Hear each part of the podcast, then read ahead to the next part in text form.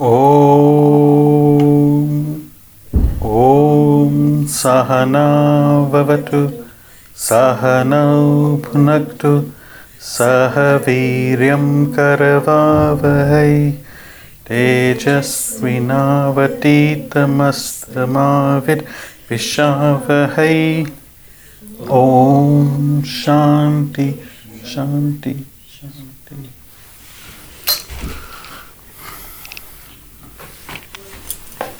So any questions from any previous classes, last class?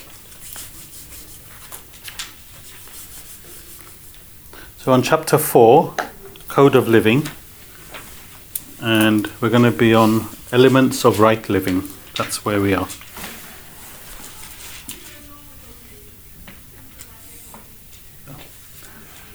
So it says you have to change your focus from the body, mind, intellect to the self.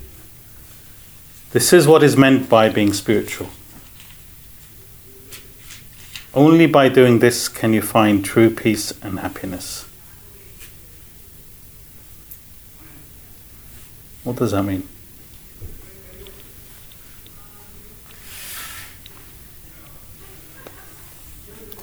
Right now, what are we all doing? Drew, what are we all doing?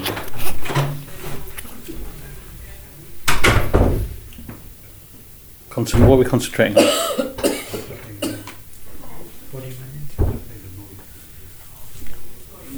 And it says to focus on the self, which is what the what's the self we're talking about here?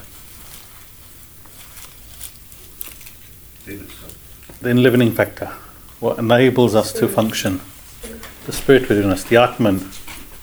Only then you can find true peace and happiness. So this is the whole um, focus of spirituality, to change our focus. For that, we need knowledge and understanding about the truths of life, the truths of us, human beings, the truths of the world. Then that allows us to practice that. Through knowledge of the truth, you can see the world for what it is. Only then you can have the right relationship with it. But this is being spiritual, to move your focus from our physical body, mind, intellect, and then shift it to the self within. I am not this body, mind, and intellect. I am the self. This is being spiritual.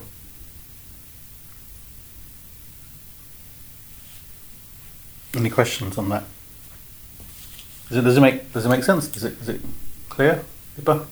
Yeah, it makes sense. It's just How to do it? Yeah. Yeah. This is the practice. This is what we're studying, isn't it? This is what we're learning. We're not used to it. This is the problem. But this is what we're trying to learn. The spiritual spot is just the self itself is the most subtlest part Oh, of yeah. it, isn't it? Yeah. So, in relative sense, the world is gross, we're gross, the body, mind, and intellect is gross. Mm.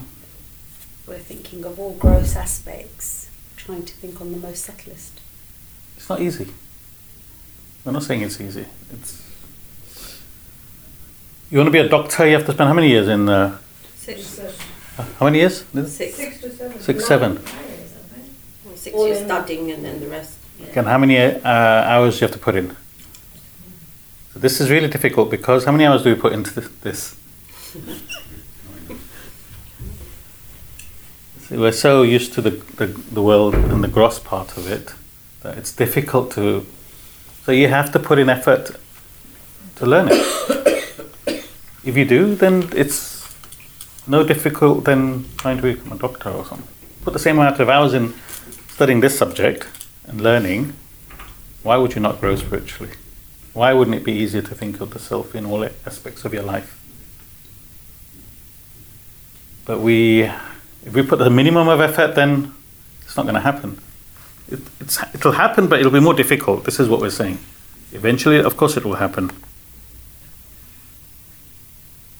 But we don't have that. We're not. We don't practice that. We get caught up in the world. All of us, we get caught up in the world. This is the reason. That's why some of these great uh, um, sages they go to the Himalayas and stay in a cave. It's easier for them to to study this subject and focus on the subject because there's no distractions. We're not saying we need to do that, but you just have to put in more effort, that's all. So, from last couple of weeks, the recap the truth is the truth.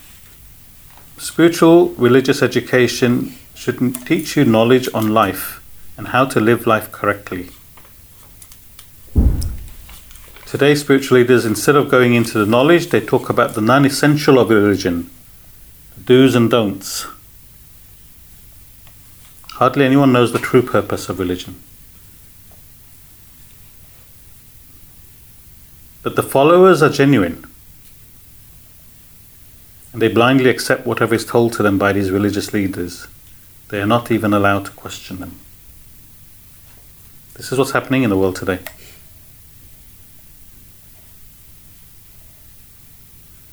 So it's not just blindly following, you need to understand the truth yourself. Do's and don'ts won't help you develop. You have to understand the, the truth. When you learn it, you test it in your life. When you see it working in your life, you become established in that truth. You're now living a spiritual life. So you have to take, imbibe these truths into your life. and live by them. This is what they're saying. Just following spiritual leaders and do's and don'ts won't help you develop spiritually. Until you actually live it. And to live it, you need to absorb it, test it. Yes. If I'm unselfish, I'm actually happier. You've tested that. Why wouldn't you learn to be unselfish? Someone just says, be unselfish. You can't practice it. Yeah. You have to have a reason why. Practice it, learn it. You see you're a happier person, then you think, you know what, this is working. Let me learn how to become more unselfish because I've, I, there's a direct relationship to my happiness. Now you're living it. This is how it is. But if someone just tells you, you're not going to do it. Why? Just do it. It doesn't work. This is what we're saying. This is how religions are right now. And how do we do it? We said, remember that example we gave about the car going to Scotland? You can't see Scotland when you join the M1. You only see 30 metres ahead of you. But eventually you have faith that it will take you to Scotland. Similarly, on the spiritual path, you take in a little knowledge, you reflect with whatever an- intellect you have, and it removes a little ignorance. Then you apply it in your life. And you continue this way until you reach your goal, little by little. Just as you said, the headlights only show 30 meters ahead, but eventually you will get to Scotland. Similarly, you apply yourself, put in the effort, you will eventually get there. That's what all these gurus are saying. You'll get there. And listen, if you don't even get to the goal, the journey itself is so rewarding. You even forget about the goal. It's just going to be so, it's so ha- you find so much happiness on the journey itself.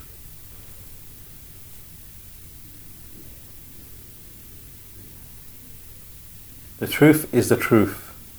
You don't need to distort it with a religious bias.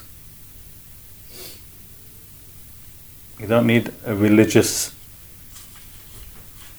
You don't need a religious side to tell you that this is the truth. You can do it yourself. You can practice it yourself. Don't need to be a Christian or a Hindu or a Muslim.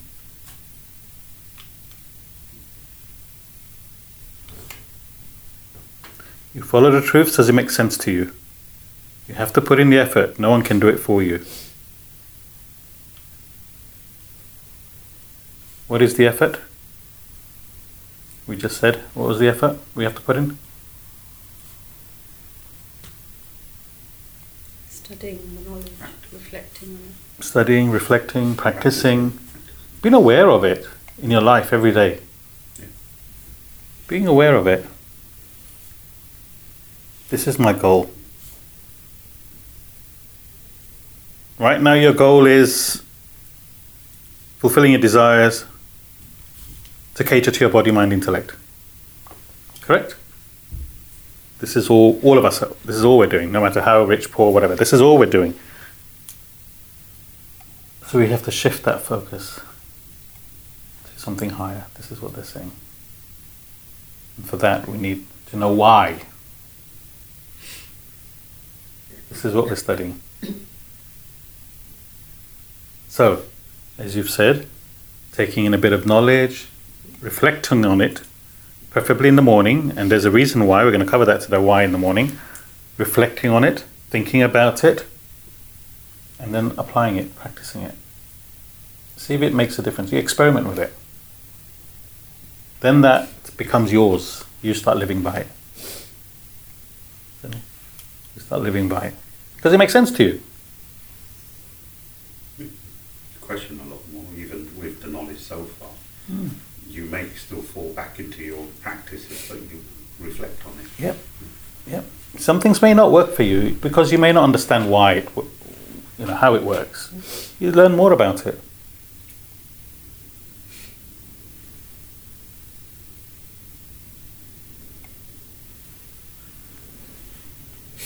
So as we said, for professional for professional qualification you have to put in effort. So it's the same for learning this subject. The difference is when, when you study to be a professional, accountant, doctor, nurse, etc., you see a reward afterwards. You know that you're going to earn this much money. The pay packet will be this much. So that is the, that is you understand. If I to get this qualification, Drew, I will earn this much money, correct? Or thereabouts. But right now, you don't see the rewards in learning this subject because there isn't a monetary value you can put to it. You can't relate to it. That's why you don't put in the effort.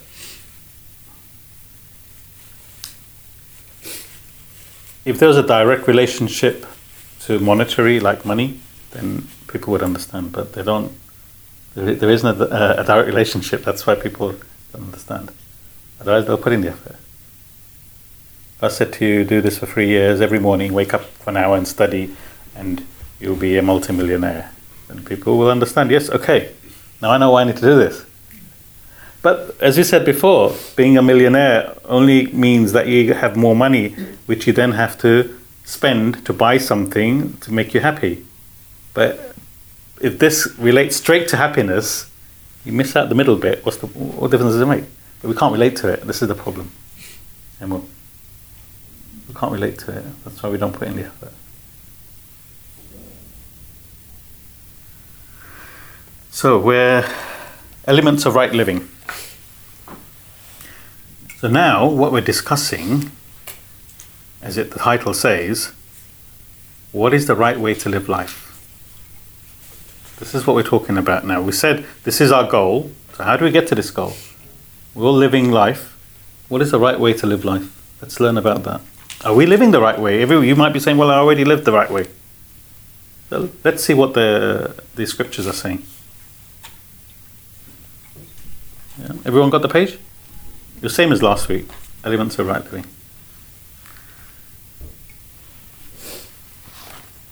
Vedanta knowledge enables one to live their life correctly throughout their physical, mental, and intellectual personalities.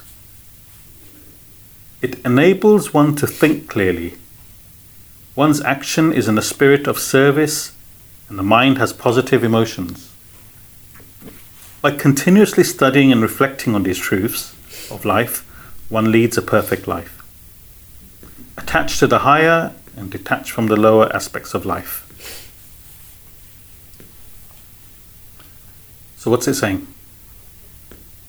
What's it saying?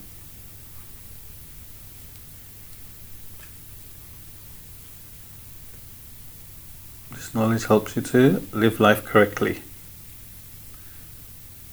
Let go of the lower, the worldly things, and think of something higher. One leads a perfect life if you study this subject. So, what is this perfect life? Without agitation, without desires. Without desires. So, it teaches you how to live life. What is the correct way according to the scriptures? The body acts in the spirit of service and sacrifice. The mind develops universal love. And the intellect takes in the knowledge of the self. So that's covering the physical, the mind, and the intellect. Yeah, does everyone understand? We're going to go into detail. The correct way of living life, it's saying body acts in spirit of service and sacrifice, mind develops universal love, and the intellect takes in the knowledge of the self. When you live life in this way, you gain all the benefits of peace and happiness, which is what everyone is looking for. Anyone not looking for peace and happiness? You're in the wrong class. Similar? Definitely. Good. So what is this? Let's let's discuss in more detail now. How does a body act in spirit of service and sacrifice? Any ideas? Get you guys to think a little bit. Any ideas? How do how do we act in the spirit of service and sacrifice?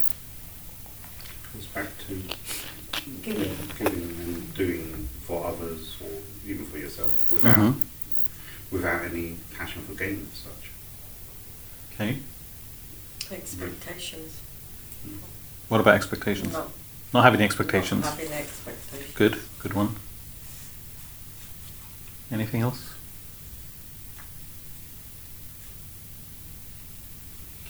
Okay. Humans act either with the attitude of giving or taking. We did cover this at the end portion last week, but we're just going to, because it's a topic, fresh topic, we want to start it from scratch. Humans act either with the attitude of giving or taking. If the attitude is to take, then this will increase one's selfish desires and he will suffer from stress and strain. If the attitude is to give and be unselfish, one enjoys peace and joy. So these two motivations drives a human being. This is a law. It's saying this is a law. These two motivations drives a human being, giving or taking. Does everyone agree with that? Hmm? Anita, you agree with that? Two motivations you have, either to give or to take. Yeah. That's how a human being lives. This is what drives a human being. If your attitude is to give, then you enjoy peace and happiness and you reduce your desires. If it is to take, then you increase your desires and suffer. Why do you suffer when you increase your desires? Because the expectations are not met. probably. You, you, you have more desires to fulfill. And they're not fulfilled. If you're not fulf- the desires aren't fulfilled, you're agitated. But if you have a stance of giving, then you're not increasing your own desires. So there's nothing to fulfill, no increase. And the whole idea of being spiritual is to reduce our desires so we can get to our go- true personality.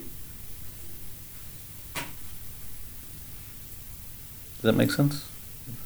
Does that make sense?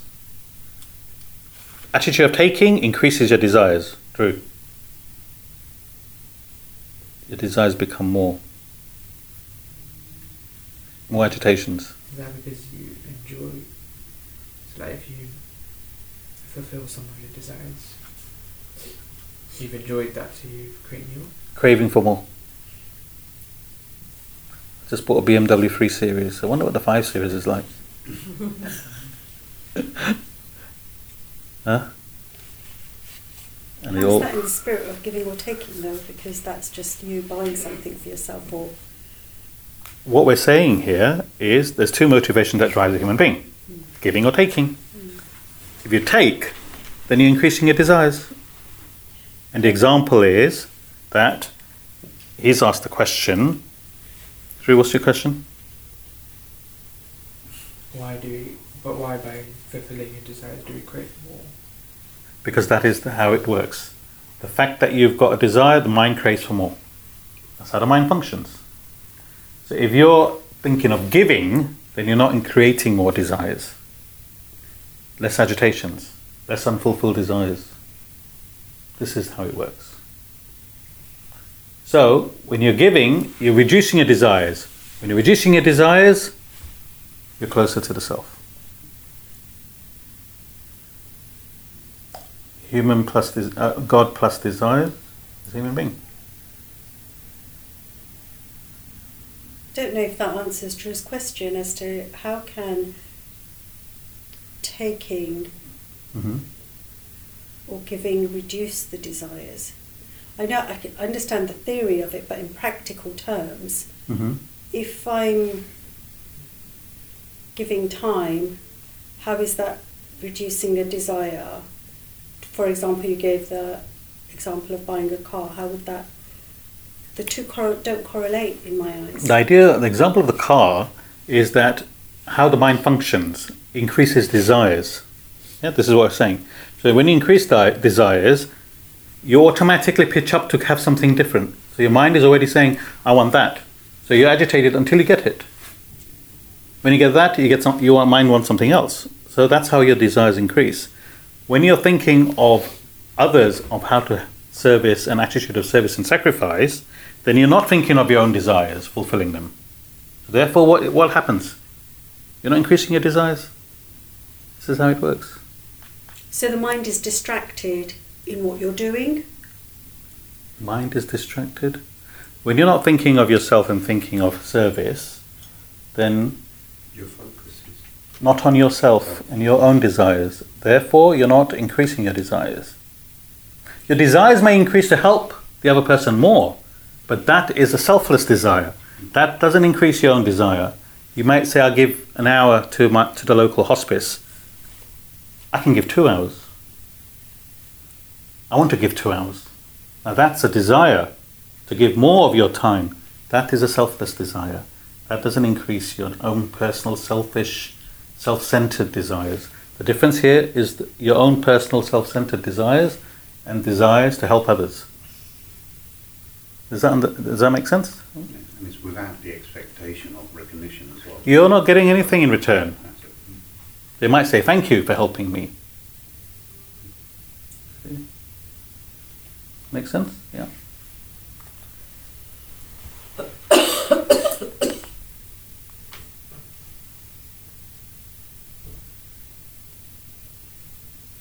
So as we said, humans act either with the attitude of giving or taking. If the attitude is to take, this will increase one's selfish desires and he will suffer from stress and strain. Stress and strain is unfulfilled desires, agitations. If the attitude is to give and be unselfish, one enjoys peace and joy.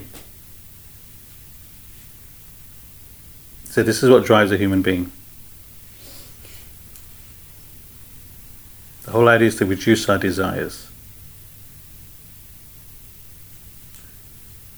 One does not have a right to declare anything as his. One's only right is to serve. If one acts in the spirit of service, then everything you desire comes to you. You take control of your life. This is the law of life.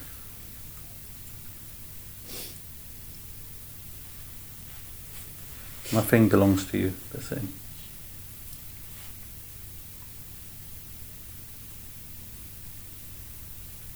See, we think by taking, we feel we are gaining. It's the opposite, it's saying. By serving, you become a master. Master, you control yourself. You're able to control your own desires. It's hard to understand unless you experience it. You give and you automatically gain. It may not be in the same way. Remember, we said you give ten pounds. Don't think you're going to get twenty pounds back. It does. It may you gain in some other way. But it has to be done automatically. The attitude must be there. How can I serve? So your attitude has to change. And how do we change our attitude? How do we change our attitude? Okay, right now we're selfish. How do we change to become unselfish? It's a, it's a process. Can't just suddenly leave the door and say, okay, from today I'm going to be. It doesn't work. It's a process which comes with spiritual development. We're going to touch upon it, how we can do this. Yeah. So we're saying the body needs to act based on service and sacrifice. How do we do that? So let's let's see how we do that. Christ said, Be content to serve. If you have an attitude of serving, then everything comes to you. Become a master, not a servant. This is the law of life. So now he talks about why and how you should give. Yeah, the attitude is to give. how should we give? If I ask you, how should we give, what would your answer be? How would your answer be? I said you have to give. What would you? What do you think? There's no wrong answer. Giving. Giving, okay. Rick, How would you give? Unconditionally, when you're not expecting anything back. Okay. See, most of us, either how would you give? You might bake a bake cake for somebody and say, "Here's a cake." How would you give? Just make it and give it. Give it. Okay. Giving. So we're going to talk about how to give. Without, giving without expecting anything back. That is a given. You shouldn't have any. In fact, even if they say thank you, you, try, you should try and not let it affect you.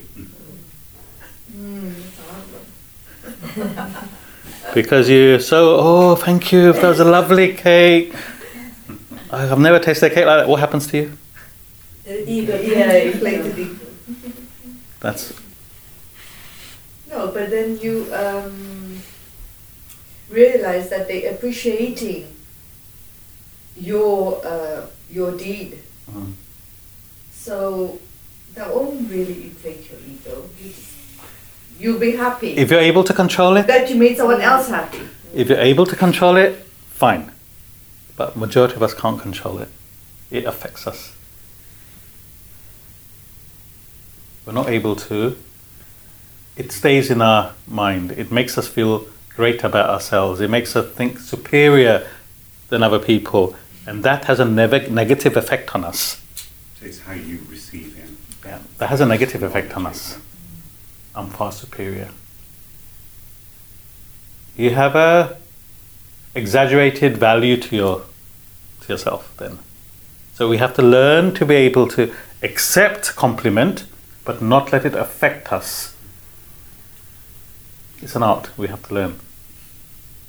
We, we you know, automatically it makes us feel good. There's nothing wrong with that. But it should stop there. You're welcome.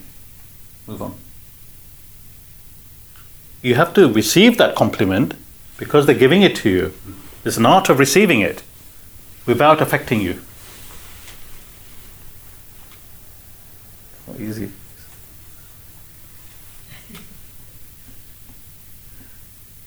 Learn it. The Diwali stu- uh, food he gave me was lovely, by the way. It was really nice. Thank you. I'll let it get to your head.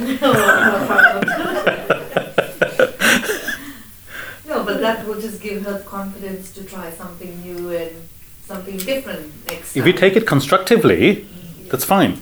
so, But there's a thin line between taking it constructively, and letting it get to you, where it makes you feel Superior. superior. that could also make her feel proud of herself for trying something. It does- I'm not saying this is what I'm saying is that there's a thin line where it affects you, where you you feel egoistic afterwards. Yeah, but that's how people take it. It will be individuals how they take it, whether it's that ego or So you're saying we shouldn't take we should when we uh, serve and we get compliments, you shouldn't allow it to affect you. Because what happens is you may serve more, but if someone next time doesn't say thank you, how does it make you feel? You know what, cake wasn't nice. How does it make you feel then? Or they don't say thank you. How does it make you feel then? Maybe it wasn't nice. But Back to that expectation. Yeah. you so you help someone cross the road and say, "Oh, really? Thank you. Couldn't have crossed the road without you. Really appreciate it." Then you, oh, you know what? I helped someone. That's nice. Um, um, made me feel good to help someone. You help someone else cross the road and they say, "Don't say Oh, I nothing." didn't want to cross. Yeah. And walks away. yeah. You mean, you know what? I'm going to stop doing this. no appreciation. You see, when you affects you, you take it the wrong way, and you let it massage your ego. then you have expectations. So they're saying serve with an attitude, No expectation. no expectations. Serve for the serving's sake. Because that is a reward, otherwise, you're serving for that reward. It's a very, you know, when you read about serving, you read everything how to serve, and you think, you know, I'm not even going to bother. There's so many. Uh, there's a poet, Khalil Gibran, talks about serving. You read that and you think, forget it. But does that make sense? What Yeah. when you're serving, you should have no expectations because it affects you. Yes, uh, are you satisfying other people's desires by serving? No, you're satisfying your own desires so that you don't increase your desires. That's the correct way. But in an indirect way, Mm. by doing stuff for others, they have their desires. Just like work, for example. Yeah. You're doing, let's say you offer to do more service for people at work. You're satisfying their desire to complete something. And then they may create more desires because you- you're completing their desires. See, it depends on uh, your identification. If you're identifying with your company, if I put in extra work, my company will benefit. If the company benefits, I benefit. That is the right way of serving more in your company.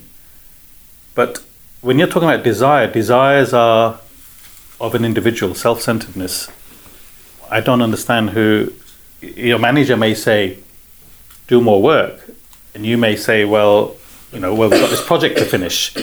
You're working for the same goal, which is benefiting the company, and you're working, you're part of that company. So if you're identifying with that, then that's fine. Does that make sense? Because desires are of an individual person, but you're working for a firm. Does that clarify? Does that clear, answer your question? If your mum tells you to do something, is it her desire? That you have to work out. but in a company environment, as you as you asked, this is how it functions. It's just because on an individual level, sometimes people just constantly ask you for stuff. And You have to. Sorry, go to focus on serving, you would say yes to help and not let your desire to say, I don't want to do that. So you have to evaluate: Is this guy asking me to do it because he's lazy to do it himself? Am I helping him? That's something you have to decide. Or are we? He's behind on his project. I finished my project. I think I should help him to finish his project. That's a different environment. That's a different situation altogether. So you have to work out exactly what is it that uh, But then does it not that cause you to think negatively sometimes? how. If you're thinking someone's lazy or you're thinking he's just trying to pull something. But then you'll affect you, no? If he's palming all his work to you, who's going to be agitated? See? So you have to make that decision. He's been there for me, he needs me, let me help him. We're both working for the company. That's different. But if there's someone who's selfish and using you, then that's a decision you have to decide. I'm not going to uh, fall for that. It's identifying, isn't it? Hmm. He may be sincere. He may have been ill for a couple of days and is behind.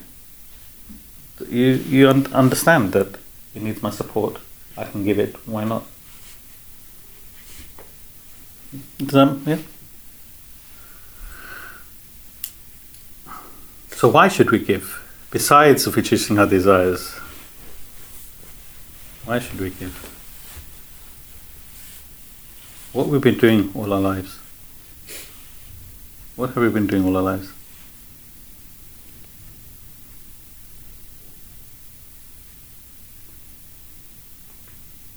All we've been doing is what?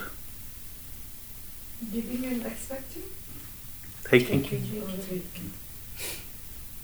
All we've been doing until now is taking. What have we been taking? The moment one is born, the world provides all that is necessary for one to survive. One becomes indebted to the world. Therefore, one should have an attitude of service and gratitude. service and gratitude throughout one's life and serve the world, this attitude maintains one's spiritual happiness. So you're not doing any favors by giving. You're not doing any favors by giving. It's saying from day one you have been taking from the world. What have we been taking?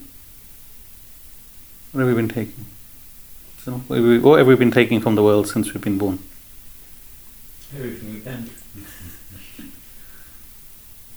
Nature has provided oxygen to breathe, mother's milk as soon as you're born, water, food, right temperature for you to be comfortable, right pressure inside and outside, a body that heals itself. Nature has provided this, many other things. We forget, don't we? How are you going to repay all that? Anyone? How are we going to repay all that? Reusable bags. Huh? Reusable bags. Thank you. How are we going to repay all that? Isn't? Huh? Gratitude. See, we're, we're studying, we're, we're learning this because we forget what we have been given. It's understanding. I think when you ask the question, what are we taking from, I think we're looking at material stuff, that's what. Yeah, because we forget. I know no one's thinking, mm. Oh yeah, I'm taking a lot of this oxygen. I need to reduce my level of oxygen and I've taken enough. No one thinks in that way. But we forget. Because we're used to it. We're used to taking. Well, we've got no choice. Grow more plants. We're not talking about choice here. Maybe it will We're just- We're not- We're not talking about choice. We're talking about what's what we're doing. Yeah. As soon as we're born, mother's milk is there.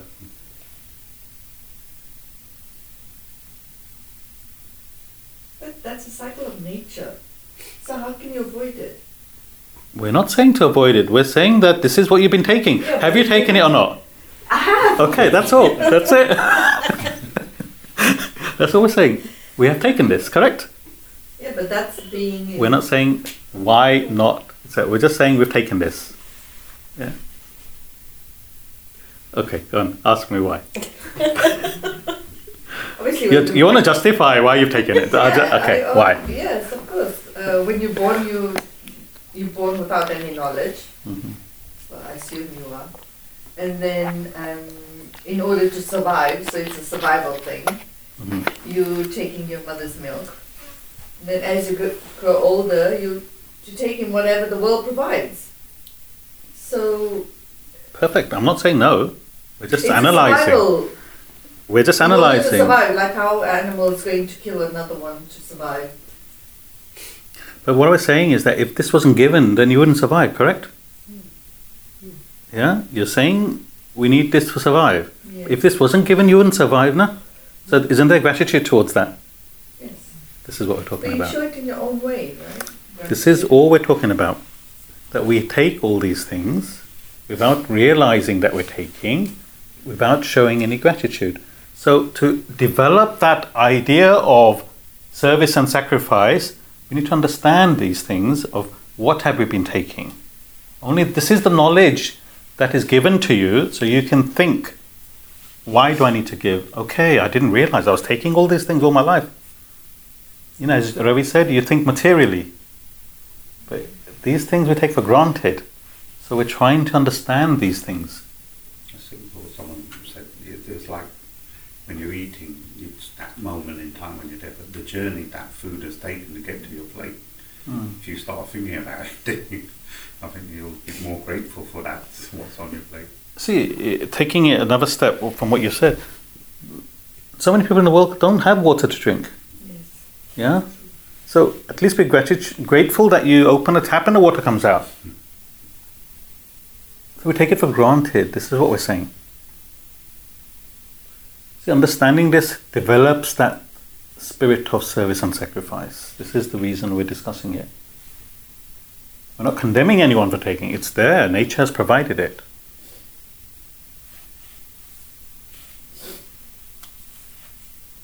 Yeah? Anita? I'm I'm glad you asked the question because these are the kind of questions we need to ask so that we have a clearer understanding. Yeah. So don't be afraid to ask any questions, regardless.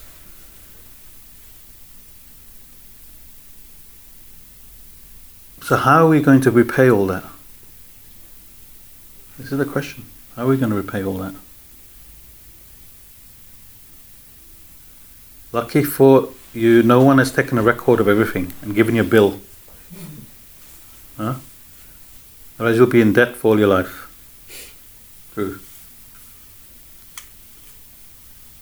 If you think about it, you can never repay this debt. Hmm? We can never repay this debt.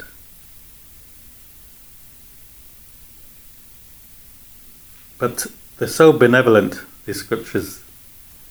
They're saying, don't, they're saying, don't worry. yeah? Don't worry about repaying. We don't want. Just have a sense of gratitude. And when you have an opportunity, try to serve your fellow beings. This is what it says. Not necessarily only humans, but all living beings.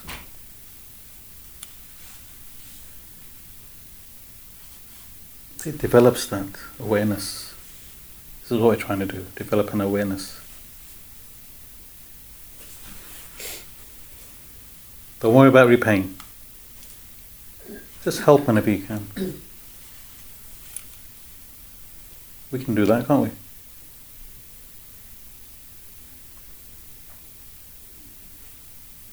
The Gita says it's criminal to take the resources from the world without repaying. He who eats without producing is verily a thief.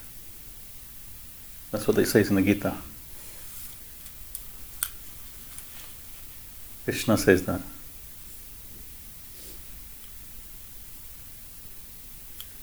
We are consuming things without paying for it. We're getting away with so much, but we don't realize this. We take it for granted. That is the problem. We are used to taking.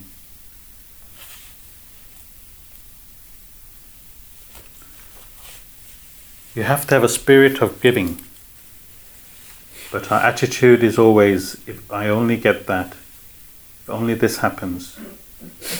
They're not saying don't strive to be successful. They're not saying that. But your attitude should be always of serving and giving and not taking. Whatever you do. How can I help rather than what can I get?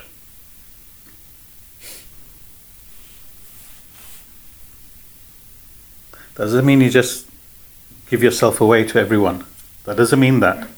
It's having an attitude of giving. You may not you may think about it and have an attitude of giving and not give, but you've made that decision because it's not beneficial for him to to receive it. Yeah, but your attitude is to give.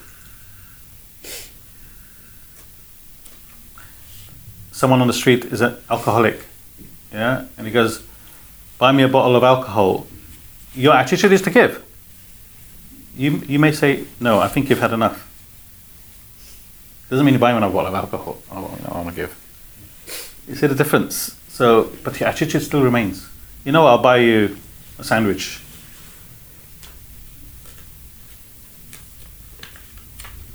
Yeah? So the first element of right living, so the first element of right living, which is for the body, it should act in a spirit of service and sacrifice. This is, should be attitude. Yeah? This is first element of right living. Any questions on that? We're going to now talk about the mind. Religion educates one in the knowledge of the gift that nature has provided. One must realize the responsibility to repay. You must just do your obligatory duties.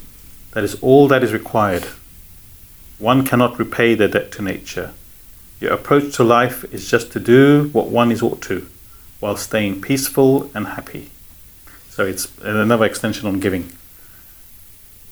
So he's saying your main service in the world is to be happy and peaceful.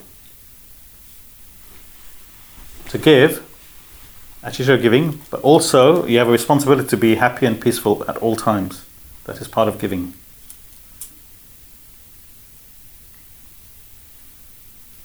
To be, mis- to be miserable is a social uh, and religious crime. You know, smiling all the time, yeah? Get in trouble. For smiling. Yeah. You got to be smiling whenever you're doing your work. Instead, we take our work so seriously. Saying, just do your duty. If you're a teacher, teach. You're a nurse or a doctor, attend to your patients. You're accountant, then account. You're doing business, do business. Just do your duty and be happy. Peace within. See, you can say, I'm alive, I have water, I have food, a roof over my head. Anything more, and it's a bonus. We are beyond rich, but we don't realize it. We have to come to a class to say, you know what, you're rich.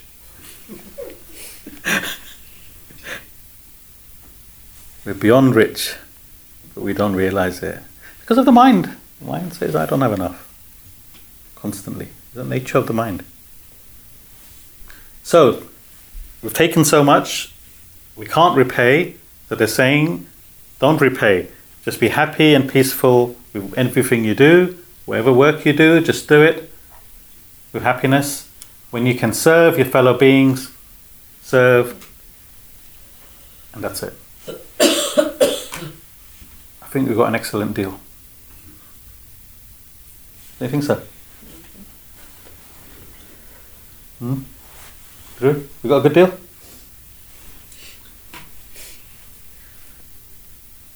All we have to do is have an attitude of serving and giving and always be peaceful and happy while we're doing our duties. Anyone who can't do that?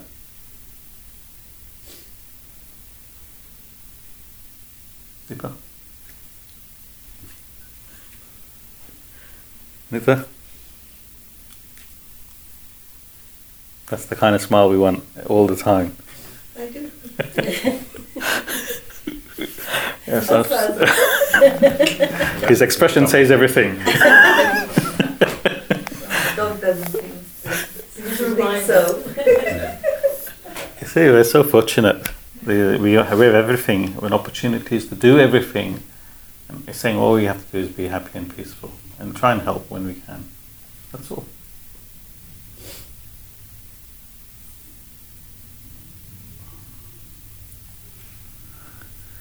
So, why should we be happy and cheerful? If one is happy and cheerful, people come to you. If miserable, then they stay away from you. This is the law of life. People share your pleasure, not your pain.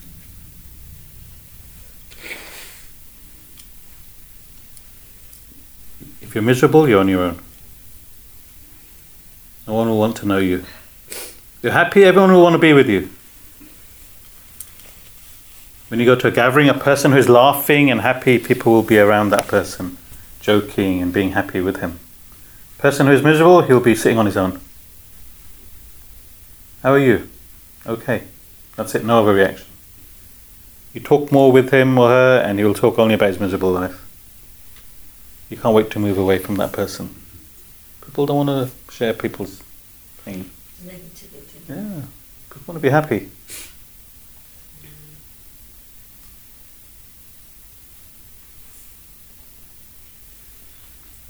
So that's why you need to be happy. You people flock towards you.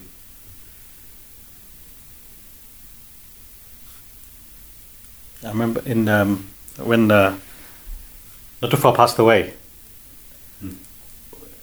We, I gave a talk there, and part of in the talk I said that you'll always wherever there's noise, laughter coming, you'll find him. He was there in the center of it, telling his jokes and his stories, and everyone is around him sharing. This is exactly what it means. He'll always be smiling and laughing.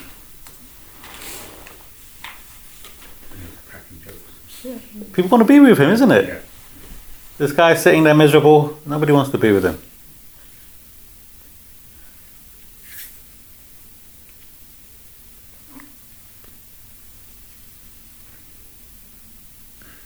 ego and selfish desires is the attribute to one's suffering. This is due to one's focus being on the material layers. Remember in the beginning we said focus on the self, but not on the body, mind, intellect. Because your focus is on the material layers, that's why you suffer. Body, mind, and intellect, their demands are endless and can never be fulfilled. One needs to change their focus from the ego. Ego is another name for body, mind, intellect, by the way, yeah? When they say ego, it means the body, mind, intellect. One needs to change the focus from the ego to the self. One should be aware of the self in all life's dealings. Why? Because one is the self. Seek the self. The law of life is as one thinks, so one becomes. So, what's it saying? Change your focus from the body, mind, intellect to the enlivening factor, which is the spirit within. In all your transactions, remember the self. Few classes ago, we said, remember, whenever you just, whenever you act, just say, it's with the grace of God I'm able to do this. If you remember that, and you're thinking of the self in everything you're doing, I'm cooking, grace of God. I'm driving, the grace of God. I can see the grace of God. Now you're thinking not of your physical personality, but you're thinking of the higher. So you may start doing it mechanically, but slowly you're still remembering that aspect of your personality. That enlivening factor is making you, allowing you to do that. That you're remembering that in everything you do.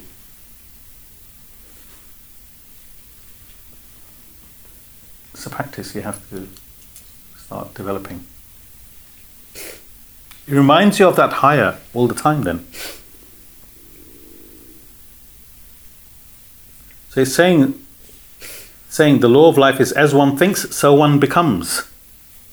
So you'll be thinking of that higher in everything you do. What will happen eventually? You'll reach your goal. You'll become one with the self.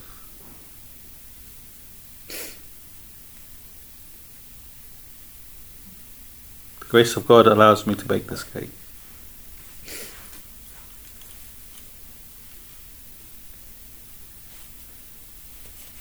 Remember that. So you're now being spiritual. You're, everything you're doing, you're saying it's because of God. You're moving your focus away from your ego to the higher.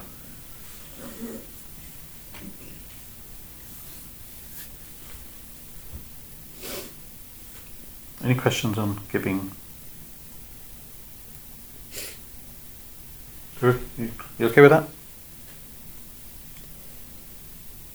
As you said, I mean, just going back to Drew's question, when you're giving, it's also using your intellect to know When to give. when to give, yeah, and the person opposite is not, I mean, excuse the language, we're not taking a bit. When to give and how to give is also something that you need to understand.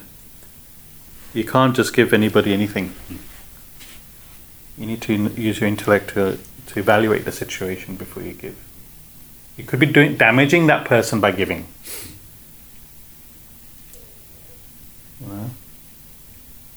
Even own children. We have to think. Everything we earn is for our children, but we we have to think before we give: is it beneficial to them in the long run?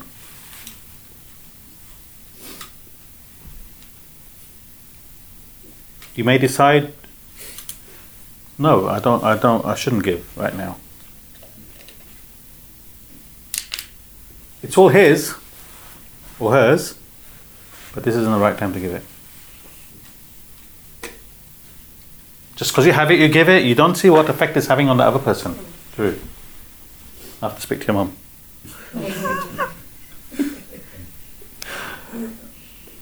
Understand? if they give it too early, they won't appreciate it. They might They need to learn the value of it Mm. first. Cruel to be kind, as they say. They might say, Mom, I hate you. You're the worst mother in the world, you know? But you understand you why you're doing it. So, it needs everything, needs, you have to think about everything, all your actions before you them. Love is the second element of right living. While one body acts in the world, one should have a feeling of universal love towards the world. This is identification with one and all. If not, then you are alone and indifferent from everyone else. This also leads to misery.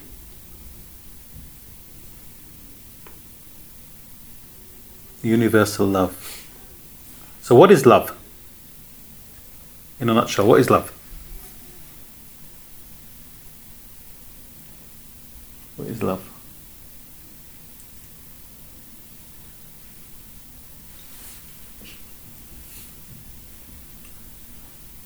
Feelings, Huh? feelings, affection, Feelings, affections, okay. Goodness. Understanding. Understanding what? Each like how to relate to whatever you're loving. Okay. Spiritually, love means identification with all beings.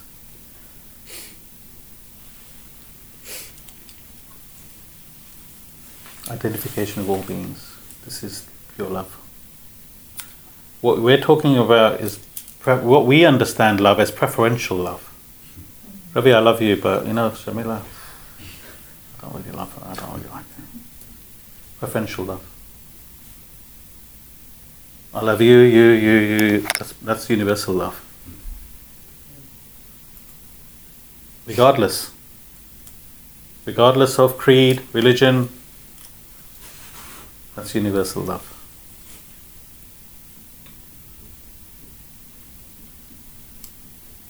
Identifying with all creatures in the world. You run over a dog, your attitude can be either to take it to a vet or complain about a dog coming in your way. Universal love, you'll identify with that, the pain and suffering of the dog, and take him to the vet or do whatever you need to do. Pa- Identify the pain and suffering of all beings. You may not be able to do anything about it, but you should have this feeling within of compassion towards all creatures. This is universal love. Anita. I would find it difficult with the snake. How could I have compassion for the snake? You may not like the snake. Knowing the nature. there you go, pick up the spider. We're going to talk about how you will have compassion for the snake. Uh, I would feel sorry if Really it's That's been lovely, spider. That's and all. Hurt, That's all. That's all but that's I necessary. wouldn't. If I ran over a snake and got hurt, I'd find it very difficult.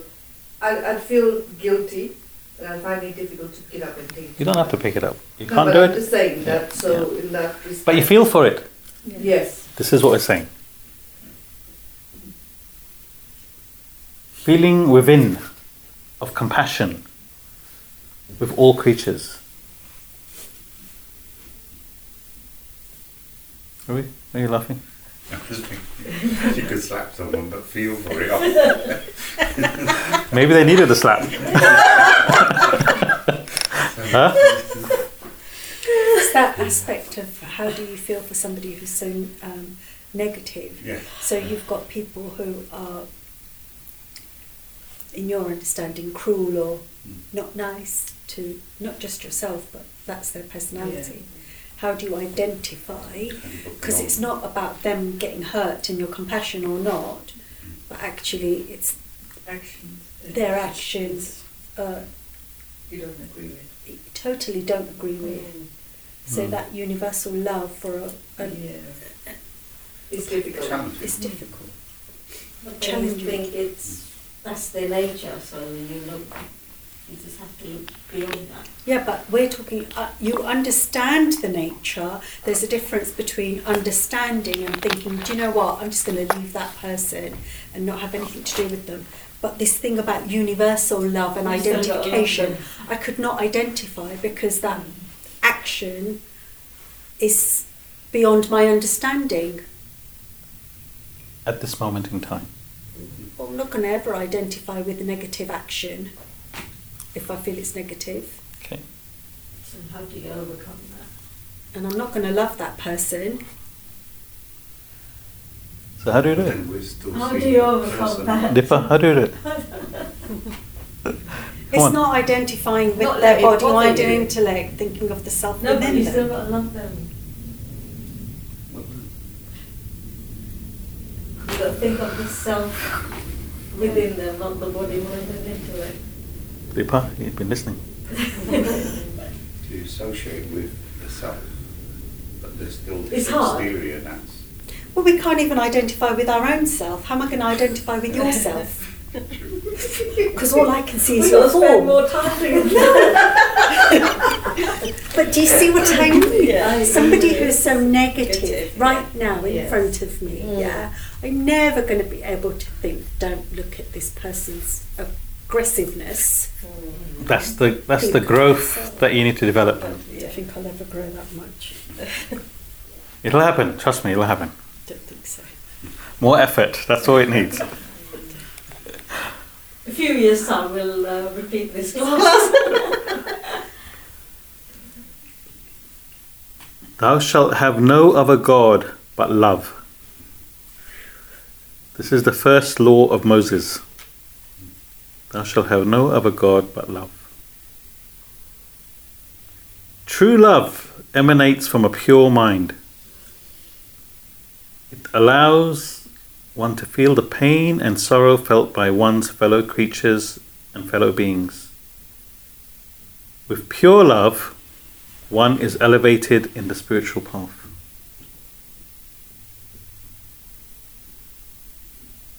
If this emotion becomes selfish, then one devolves.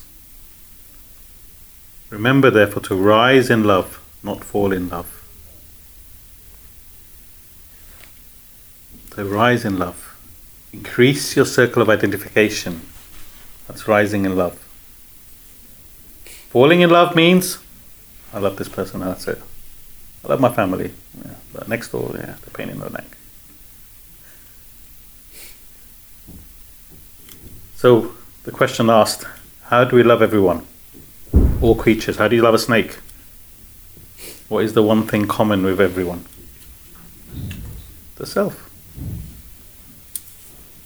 If you identify with the self, the enlivening factor that is within all, then you can have true love for all. I know what you're saying. It's easier said than done. This is what the scripture is saying. This is the this is your develop spiritual development. To increase universal love is part of your spiritual development. Being unselfish is part of your spiritual development. Thinking about giving rather than taking that is all spiritual development. When you uh, just said before, when you practice this, then you're elevated in the spiritual path. So you're growing spiritually. Where does it come from? From pure mind. How do you develop a pure mind? This is what we're talking about. See, it's saying what happens and how to do it. Ultimately, we won't understand unless we do it. We can say it's impossible, forget it, and walk away. These are the challenges.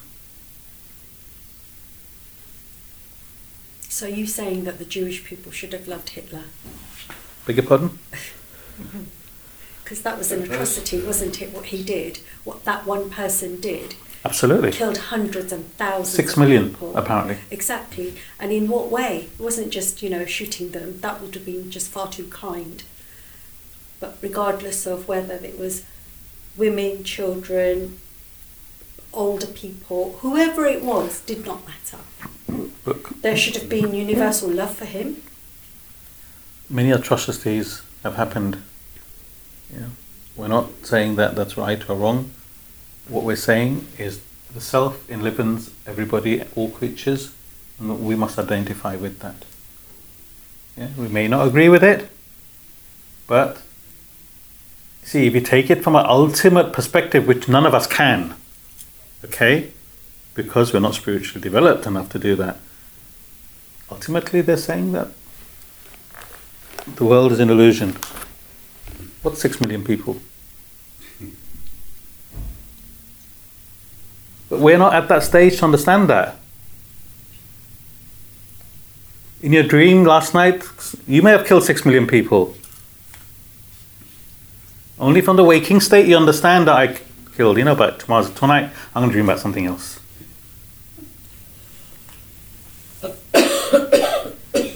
This is this is the development we need to practice. This is what it's saying. I think sometimes the word love is confusing what you meant to identify. Yeah, because in society today, love has different meaning. But I'm talking from a spiritual perspective what love is. But we find it difficult to identify with that because the love we've been practicing is not this. We've been practicing preferential love. You look after me, I love you. You don't. Your own brother, sister, child. Even your own partner. Today she says nice things or he says nice things, you love them. Tomorrow they start saying negative things and you, you start hating them. So as long as they cater to my needs, I love them. The minute they don't cater to my needs, you know what? This is the kind of love we understand right now. True. Isn't it? This is what we mean by love. Let's face it, this is it, isn't it? That isn't love, they're saying. Love is identifying with everyone, even Hitler. That is true love, they're saying. See, again, being not, not being affected by their actions and so forth. It's difficult because then you could also say the people that carried out those atrocities were weaker minds because they didn't use their intellect. See, look, people create, people do all sorts of bad things. As long as you're not doing it, okay, that's important.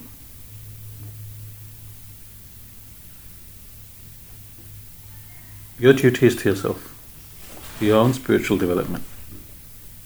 Where that person is, that's his own cause and effect karma functioning. Don't worry about him. Where are you?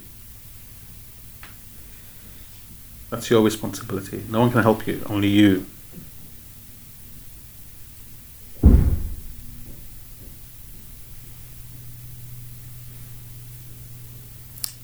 So we're going to finish with this, um, the second element, love. Yeah. So rise in love, meaning increase your circle of identification, not fall in love. What we say, we fall in love. In preferential. So we said, love all creatures. The self, if you identify with the self, the enlivening factor that is within all, then you can have true love for all. If you practice this, then you reach great heights spiritually. So they say, rise in love, not fall in love, meaning preferential love. So in future, don't say I fall in love, say I have risen in love. So, what is this universal identification? Who's who's seen that movie? This thought came to me this morning. Yeah, who's seen that movie Avatar? Yeah. Yeah, everyone seen Avatar? Mm. 3D. Yeah, Drew, you seen it? See in that movie, if you, when you, when they go into that, um, the people who live on that planet, yeah, they kill people. They kill the animals when the animals try to um, attack them. But there was a, feeling of love for everything, every growing, living aspect of that planet by the people. They identified with that energy, that spirit. You watch it again. Everything has the same energy flowing through it. What enlivens that tree, that plant, that dog, that animal. But what is happening is that every everything is functioning based on their own nature. The dog has to attack. That's his nature. But the spirit within is the same in everything. And the people identified with that spirit. So even if they killed something, they felt sorry for it. Is that right? This is the kind of universal love we're talking about. You understand that it's the same aspect in them that's making me alive. And I identify, identify with that because that's the truth. That's why they still killing people that were attacking them, but they still felt Yeah. The reality of your personality is the self, not your body, mind, intellect. So until we come to understand that, we're not able to do it. We have to start learning, practicing. This is what they're saying. So that movie just made me think of how you can think of the self, you know? Yeah, good. Any questions?